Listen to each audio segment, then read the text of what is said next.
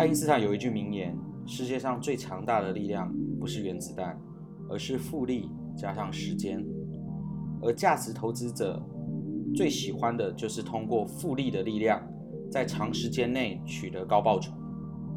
其中最具代表性的人物就是大家都知道的股神巴菲特了。那究竟什么是复利呢？让我来说个故事，让大家可以更快的了解。在以前古印度时期，有一位叫西萨的宰相，发明了国际象棋，也就是现在的西洋棋。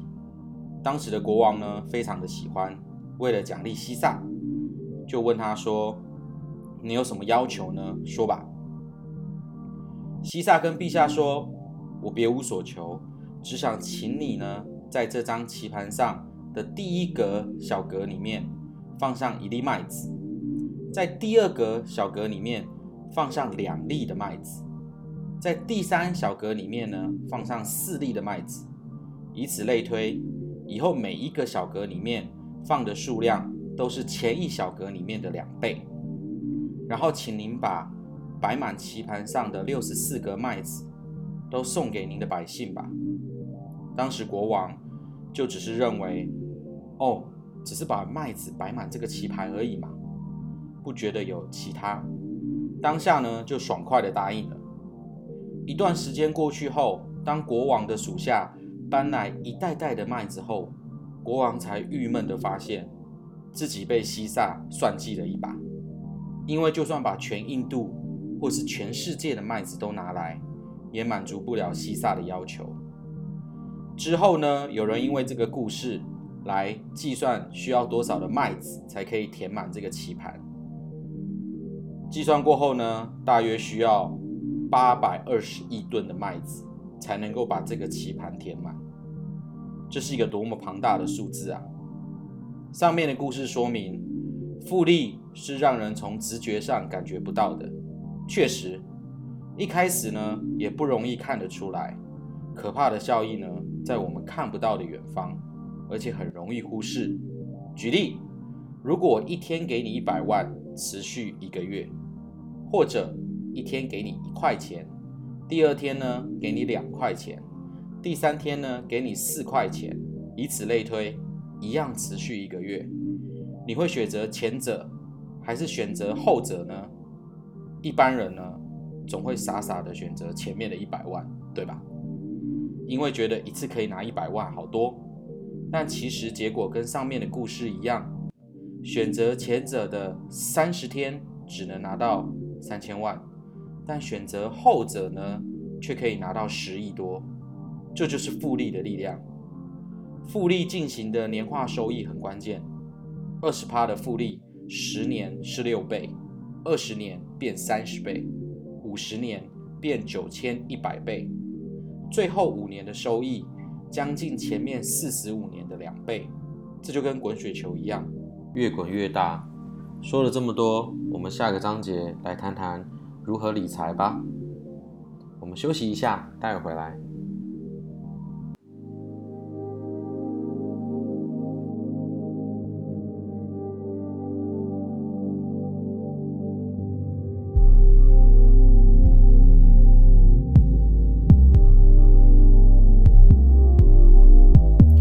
投资理财，想要投资，得先理好自己的财。关于理财，最首要的当然是先学会金钱管理了。而金钱管理呢，最基本的就非记账莫属了。有良好的记账习惯，才能了解自我的金钱流向，进一步的做出管理。只有学会记账的人，才可以让你找到改进的消费习惯，让有限的收入呢，可以得到最大的利用。这也为什么有人短时间内就已经可以买车买房，但也有人还是过着财力吃紧的生活的原因。无论你现在是哪一种状况，从现在开始呢，都可以透过培养储蓄、记账的习惯来做改变，打造你的理想生活。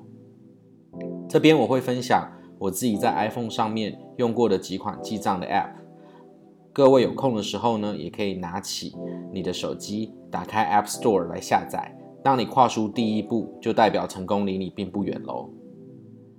首先，先要介绍的记账软体呢，叫做记账城市。这个记账城市呢，其实就跟玩游戏一样，记账城市以游戏化的方式，透过记账的行为，打造自己的梦想城市。随着你的消费习惯改变，也会反映在你的城市风景上面。如果你的城市越来越丰富，也代表你的开销支出越多。比如说，你的饮食花费就会变成美食之都，娱乐的消费呢，就会变成度假胜地。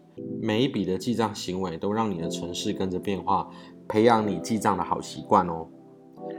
第二款 App 呢是 CW Money，CW Money 呢堪称是最专业也最受欢迎的记账 App，曾经呢占据连续五十二个月财经类别 App 下载量第一名的宝座。